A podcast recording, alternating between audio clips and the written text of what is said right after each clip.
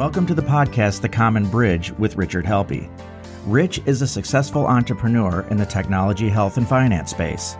He and his wife Leslie are also philanthropists with interest in civic and artistic endeavors, but with a primary focus on medically and educationally underserved children. My name is Brian Kruger, and from time to time, I'll be the moderator and host of this podcast. And welcome back to the Common Bridge. This is part two of Rich's discussion with retired and decorated Toledo police officer Bruce Helppie. And we had such a great response to this episode that we might make a third part available maybe sometime later. But anyway, if you're a first time listener, you might want to go back and listen to episode 60 last week. It was really good. So let's join Rich and Bruce back in conversation. And to recap, Bruce was talking about being on call during the neo Nazi riots in Toledo back in 2005 you've got to tell us a little bit more about that Nazi riot because that's something that I had either not remembered or didn't remember enough about it. So when you use the term riot, what occurred? The, there was was it white supremacists and Nazis? What had happened was there was a there was a white person, a white man that lived in the north end of Toledo in a pretty much a predominantly black neighborhood. It was a kind of a Bloods uh, gang neighborhood, and he felt threatened by the Bloods. So somehow he got in contact with this. Um, I guess it was the Amer- I think it was the American Nazi movement. They came up from Virginia. I think they were located down somewhere by Norfolk, Virginia. They came up. They got a permit to march through the north end of Toledo, and uh, Toledo knew about in advance. They had to give the permit, so they we they have to. I don't know why cities were being forced to do this, but they had to provide security for these marches because they have a tendency to turn into you know debacles that cost a lot of overtime and expense for every you know any city that has them. But anyway, these these Nazis came. The march was supposed to start at Woodward High School in the north end of Toledo, and uh, ironically, my partner and I signed up to do this. Uh, we were in the aviation unit at the time, but they were looking for officers to, to, volunteer for extra duty, so we we put in for it, and we were going to be actually the point men to lead this march. You know, the literally the first two guys walking through, you know, advancing the the Nazis. Well, they there was only, I think, from what I remember, maybe a dozen or fifteen of these Nazis that showed up. Well, the leader, there was one smart guy and the rest a bunch of idiots. You know, the leader, I have to say, seemed pretty articulate, but the, some of his followers started egging on the crowd. There was a few, maybe a few dozen people there originally protesting, you know, that were yelling, you know, standing across the street. Well, as these Nazis started agitating the crowd, they were throwing racial slurs they were uh, they were they were being pretty insightful. The crowd suddenly went from you know a few dozen people to hundreds and then thousands within you know I'd say an hour or two, and the crowd got angry and angry. They started throwing rocks. We were sent out there with shields and you know riot batons. So the first group we marched them you know, back. We pushed them back. We didn't. There wasn't any. We. I don't recall. I don't think we fired any kind of rubber bullets. We just came forward in ranks with the shields, and they moved back, but they threw rocks at us. The SWAT team came and they entered. They um, inserted tear gas, but it was a very windy day, and the tear gas really had no effect. They inserted it really from the wrong direction, and the wind blew it. Didn't. oh, jeez. Yeah, it didn't they didn't play the wind direction and the wind went it didn't come at us fortunately but it didn't go at the crowd either. So the first couple blasts of tear gas really did nothing to you know disperse the crowd. But the uh, we walked them back. They then our command had us re- basically fall back to our original position you know by the school. Well the uh, people that threw the rocks at us, the rocks, you know, that bounced off our shields were in the street, so they picked up the same rocks and threw them at us a second time. So that wasn't probably the smartest plan. But that riot turned into there was a, a, bar that was burned to the ground. There was quite a bit of unrest. There was a couple businesses that so, were. Just want to make sure I understand that that you were the Nazis, the fifteen ish Nazis wanted to do this demonstration they apparently had a permit. You were providing security so they can do their march, as despicable as they may be.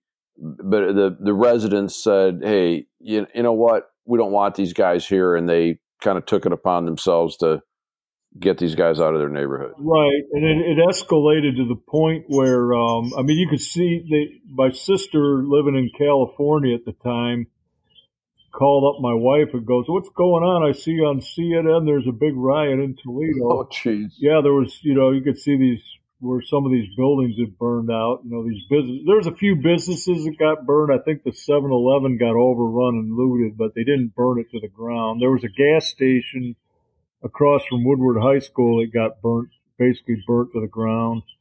Um, they, we ended up having to call in. They called in the state police. It went on for several days.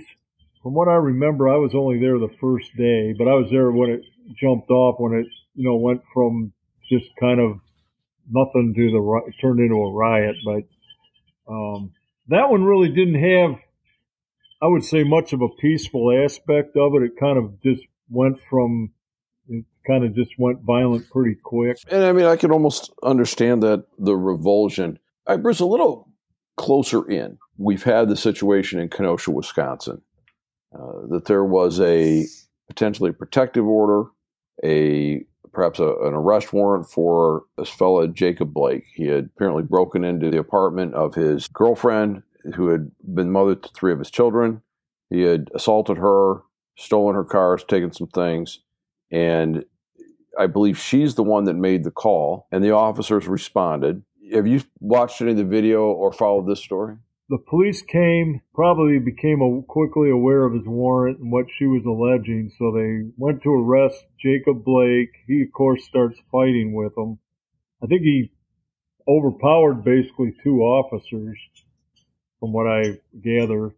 Then he was heading to his car where, you know, he allegedly had a knife. His kids were in the car and one of the officers shot him, shot him seven times. And I, I come back to he's placed under arrest, lawfully under arrest for, I think a felony sex offense warrant. You know, probably an on-view domestic violence, probably theft. I think I also read that he used the girl's credit card or you know bank card or something. He so he's basically stealing money from her too. And uh, you know, had access to a weapon. Also, he gets in his car and takes off at high speed. Now, did the police just let him go? I mean, there's some situations where police departments have quit pursuing suspects. You know, is that one? I don't know. Shooting him, shooting the guy seven times. I suppose you could question that. You know, shooting him in the back.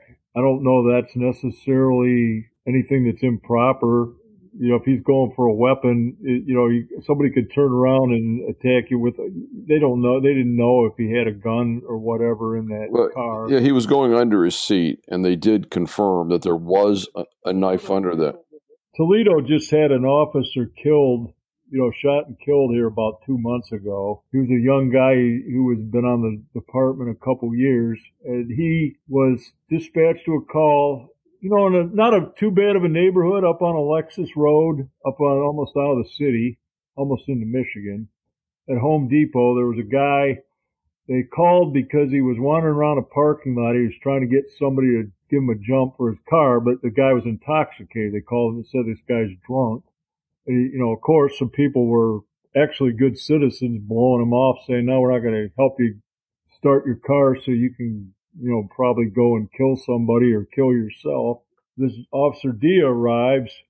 The guy's walking away from him. That's the big, uh, okay, you know, though the guy was walking away. Well, this guy, Dia's calling out. Dia was a little small guy. He was, I don't know, I, I don't know if he's even five foot four. You know, I've seen pictures of him. I never met him. He, you know, he got on the department after I had left. But this guy was had his dog. He was had a dog on a leash, I guess, and wandering around, you know, trying to get somebody to give him a jump. Um, they're having like a after hours car show, where they'd meet people with, uh, I guess, old cars would show up at the parking lot and kind of, you know, have a get together. They've been kind of doing that in Toledo for 30 years. So anyway, Dia's calling out to this guy, "Hey, come here!" And the guy's at home at a Home Depot store, so everybody's probably familiar with a Home Depot. He start he walks away, ignores the officer, then suddenly wheels around, fires one shot, I guess out of a 22 revolver, and one lucky shot he hits Dia somehow in the armpit and uh, you know misses misses the vest, but Dia's you know shot and killed. He I think he returned fire, missed. You know he shot several times and none of the bullets hit.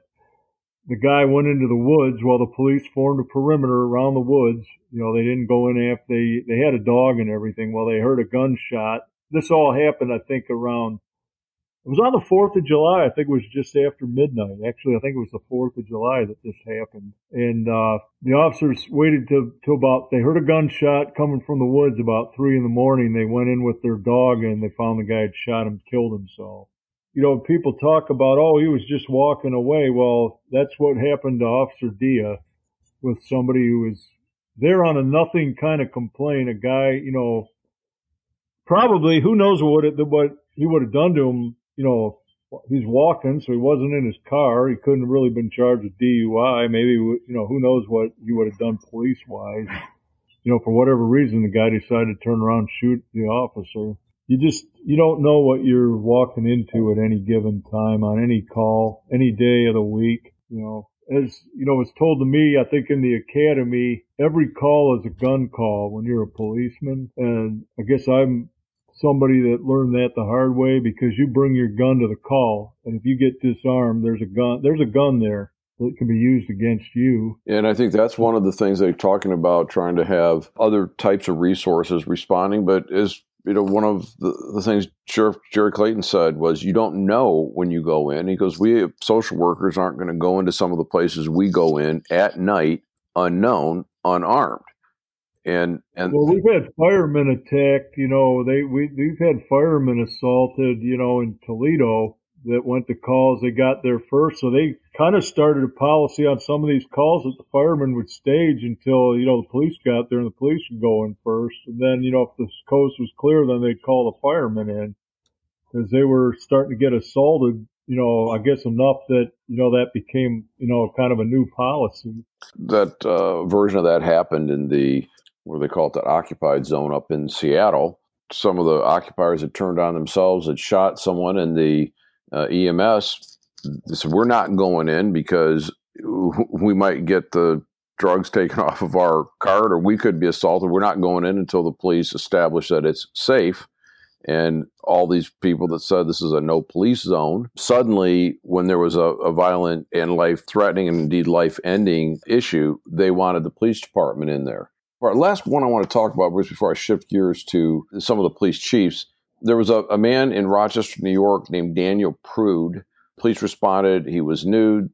They they put a what they said a spit hood over him, and he died in police custody.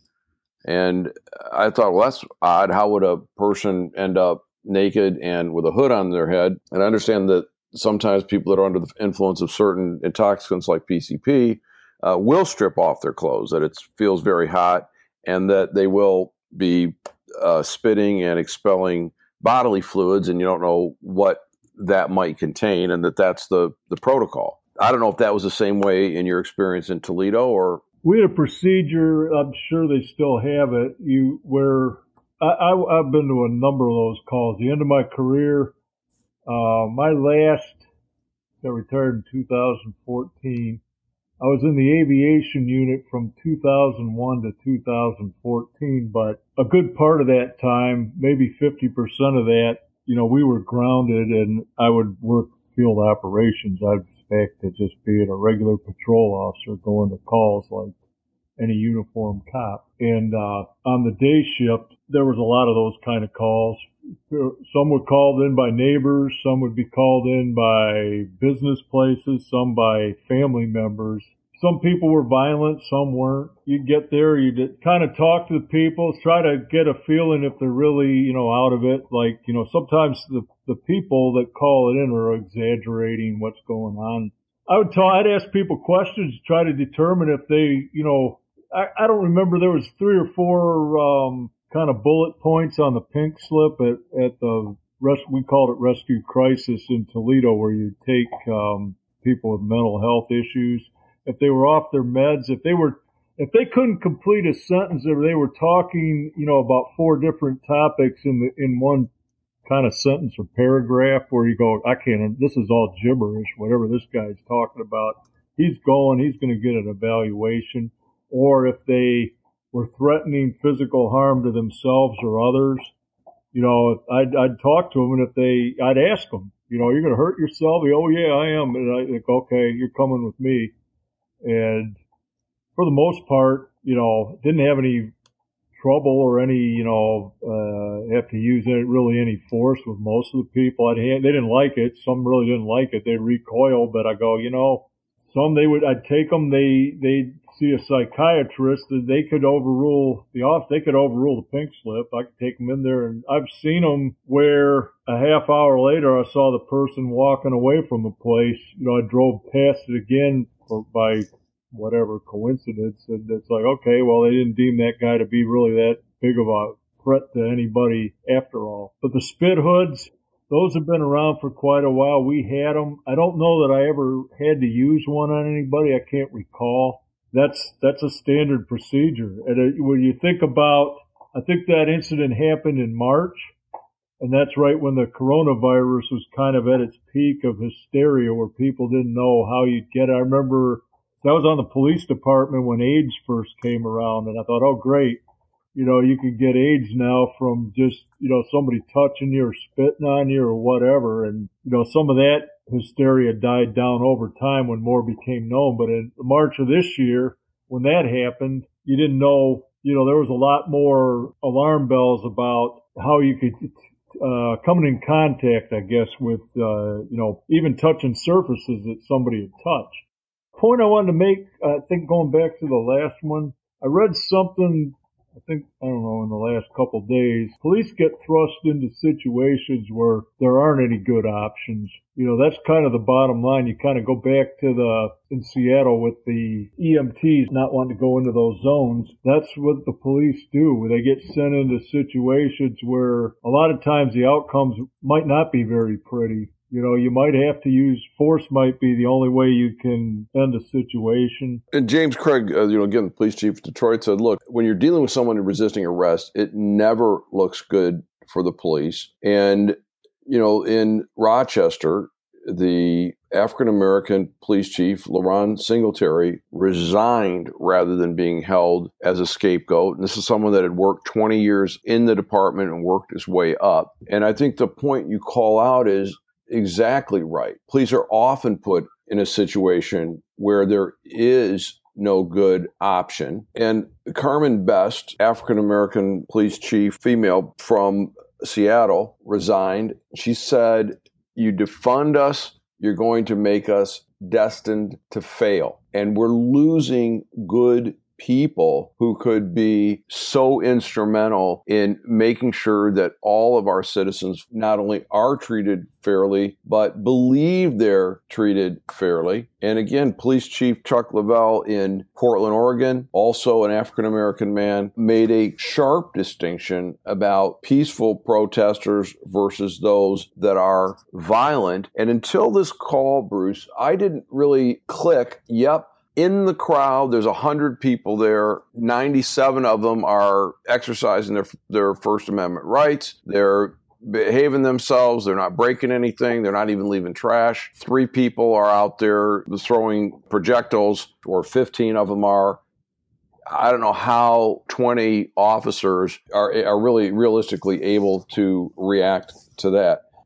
I'm going to jump back before we go and talk about the mayors to Kenosha because the reaction after the uh, Jacob Blake situation, you know, before all of the news was out about why the police were on the scene, and perhaps the choice was using firearm versus a weapon or versus having a high speed chase with kids in the car. We don't know. That hasn't been investigated yet. But we had a horrible case of vigilantes coming into town, including a 17 year old kid. And I have talked about a gun policy where that child never should have had the weapon and now in likelihood is going to be doing some very hard time, if not the rest of his life. We know these situations are going to escalate in some way, and this escalated in a really terrible way. I don't know if you had a chance to see any of the reporting about Rittenhouse in Kenosha. I think the New York Times actually did a really nice job with their visual reporting. They took a lot of the iPhone and filming and put it all together based on timeline. Again, a introducing a young person with an automatic weapon into a crowd and one thing leads to another and I've actually watched as the reporting industry tries to spin it. Read a story just this morning. I was in about paragraph 30 about the one that Rittenhouse shot but did not kill. It was in around paragraph 30 was the first time they mentioned that the person had a gun and the gun was out. And what led up to that, obviously, is a, a lot of factors that have not yet been sorted out. But the reporting trying to say, well, he wasn't planning on using it. Well, how do you know that? yeah, exactly. That's that's that's what's getting so absurd about this.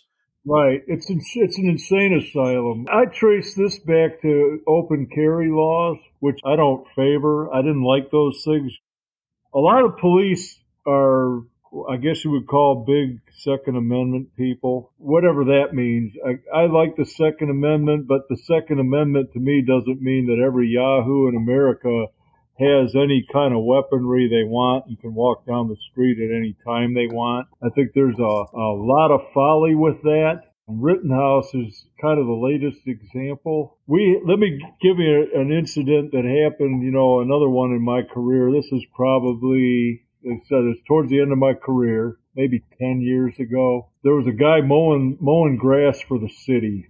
He was on a you know city lawnmower, and He's mowing the, uh, there's a boulevard type street, a residential street. And the grass, you know, they, nobody mowed it except the city. So the guy comes out with a city lawnmower, riding mower or tractor, whatever you want to call it. And, uh, you know, he's mowing down the foot high grass. Well, he was, I think, given a directive either by his superiors or by the mayor's office to, if there's any yards out there that have, you know, foot high grass, go ahead and mow them you know, they're kind of a public, I guess called like a public nuisance. So this guy mowed, I think he just mowed the roadway to property line, like the, you know, the berm, you know, in front of somebody's house. Well, this guy got in his van, followed the, the city lawn mowing guy. Um, the guy was, the guy, the citizen was handicapped. He had a handicap I think license plate or parking sticker in his windshield. Well, pulls up angrily yelling at the guy pulls back his shirt to show that he's got a gun in a shoulder holster. So I guess he technically maybe had it concealed. So the city lawnmower guy, I guess, you know, rides off, must have called his supervisor who calls the police. They send us code three, you know, lights and sirens. So we get there and, uh, stop the guy's van. He's still kind of there in the neighborhood and he's all indignant. We, you know, get, I think get him out of the car, get his, take his gun from him.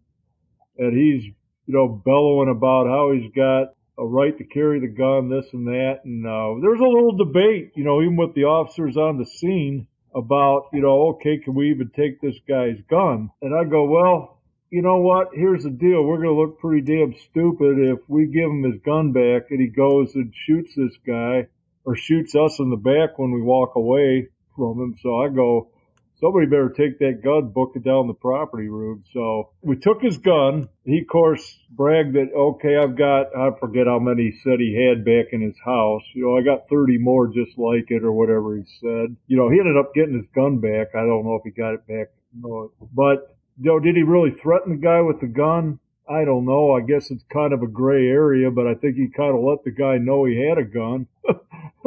so he didn't directly point it at him and say, I'm going to shoot you. But, you know, he, this is kind of what you get. It's where you get the George Zimmermans. Uh, you get the guy up in Howell, Michigan that, you know, there was a road rage incident where he shot the guy dead. Well, I guess it was Brighton. Yeah, I remember and, that. Uh, yeah, got the guy dead. They had some kind of, uh, you know, uh, kind of a road rage, and the, the the other driver came up and you know bird chested at this guy's car door. The guy shot him and killed him, and then he ended up he's you know I think tried to stand your ground offense, but there was witnesses that said yeah the guy was driving like an asshole and. uh he had been in previous incidents of other type of violence. You know, I don't remember if he had guns or not before, but yeah, he's in prison now for the rest of his life. This Rittenhouse kid, I have defended him a little bit, but only to this level. First of all, he shouldn't have had the gun. I, I think he was below age, although I have read that I think you're allowed to. He's from Illinois, from what I gathered. Somebody has said, I don't know if it's true or not, if, if open carry starts at age 16. So if, if it's 16, okay, 17, he can have the gun. Can he go into another state? That's another question, even though they're right on the, probably right across the border from each other. I know, I mean, I'm assuming where he lived in Illinois was close to Kenosha. I know Kenosha's fairly close to the Illinois border. Yeah, it's about, it says about 30 miles from home, okay. from his hometown. I've read conflicting stories. I've read where he shot somebody at the gas station. I don't know. The only I'd seen videos of him running with a crowd chasing him. It looked like they were throwing rocks at him, and he either fell or was knocked down. And I saw a freeze frame of somebody. I think it was one of the guys he killed. He was getting ready. To, it looked like he was getting ready to kick him in the head, and that guy was shot. And another guy was going to hit him. I think I, I guess with a skateboard now, whether that's deadly force, but if you got to look too that it isn't just one person. If you've got a whole mob chasing you, it's not just one guy with a skateboard chasing you down the street. You got who who knows how many people were behind them. So I go, he might have kind of legitimate self-defense, even though he's totally in the wrong. Be probably being there morally, he's in the wrong. Legally, is he? I don't know. Well, I think that's a, I think that's an important distinction. Just because the law allows you to do something doesn't make it a good idea. No. And the mother that drove this kid to Wisconsin is not going to win the mother of the year for sure. But that's the thing that just because you can do something doesn't mean you should do something. And we ended up with a tragedy where I don't know what the outcome is going to be legally, but it never should have happened. And way back in episode two of the Common Bridge on this first season, I did actually propose a gun law that would be progressive in terms of the licensing, just like airplanes and just like trucks. And- yeah, I mean, I, I, I could use myself as, a, as an example. I have a CDL I got after I retired from the police department. I, I took, I've never driven a tanker truck, but I have a tanker endorsement. I have triples and doubles endorsement. I had to take a test. Uh, you have to take a test. You have to pass, you know, written test for just for um, combination vehicles. Then you have to pass a driving test with a state examiner. It's fairly extensive. Now, I'm not saying you would have to have all that for different guns, but like Switzerland, for example, you can have military weapons, but I think they have to be checked out of like an armory. They're assigned to you with a serial number and everything. It's like, you know, we've got I've been to gun shows and seen people buying, you know, some of the people buy walking around with armfuls of, of guns. It's like, you know, should that guy really even have a gun? I mean, that's my thinking, but one of the reasons that the Common Bridge was started was because both of our political parties have become really good at attacking each other and they are awful at coming up with policies and the news reporting sensationalizes and distorts and leaves out vital facts. And all of us can agree that it's ridiculous to let a teenager go into a gun store or a gun show and get a semi-automatic rifle and a thousand rounds of ammunition and walk out. That can't lead to a good conclusion, and that was the Marjory Stoneman High School. That's what precipitated that. You have to know the person at the counter the gun store had a sinking feeling something bad was going to happen. And again, while it was legal, it wasn't right. And same way with Kyle Rittenhouse, it may have been legal, to take that weapon up there, but it's just not right. And that's what we need to be coming together as a society and demanding better performance by the people we elect. So let's talk about some of the people we've elected. And a common theme I'm starting to see is that there are mayors that are the ones stripping their police chiefs and their police departments uh, of the resources and the structures in order to do their jobs. Mayor Jenny Durkan in Seattle, if you remember, it was the summer of love until it came to her neighborhood and then they became rioters. Similarly, with the mayor of Olympia, Washington, Ted Wheeler in Portland. Right. He went in the crowd and they kind of attacked him, then tried to burn his condominium it, down. So now he's yeah. Well, but here's here's the, the thing. He yeah. refused to call everything that's been going on in Portland riots until he was writing to his neighbors and said, you know, I apologize for the riots that are coming to our home.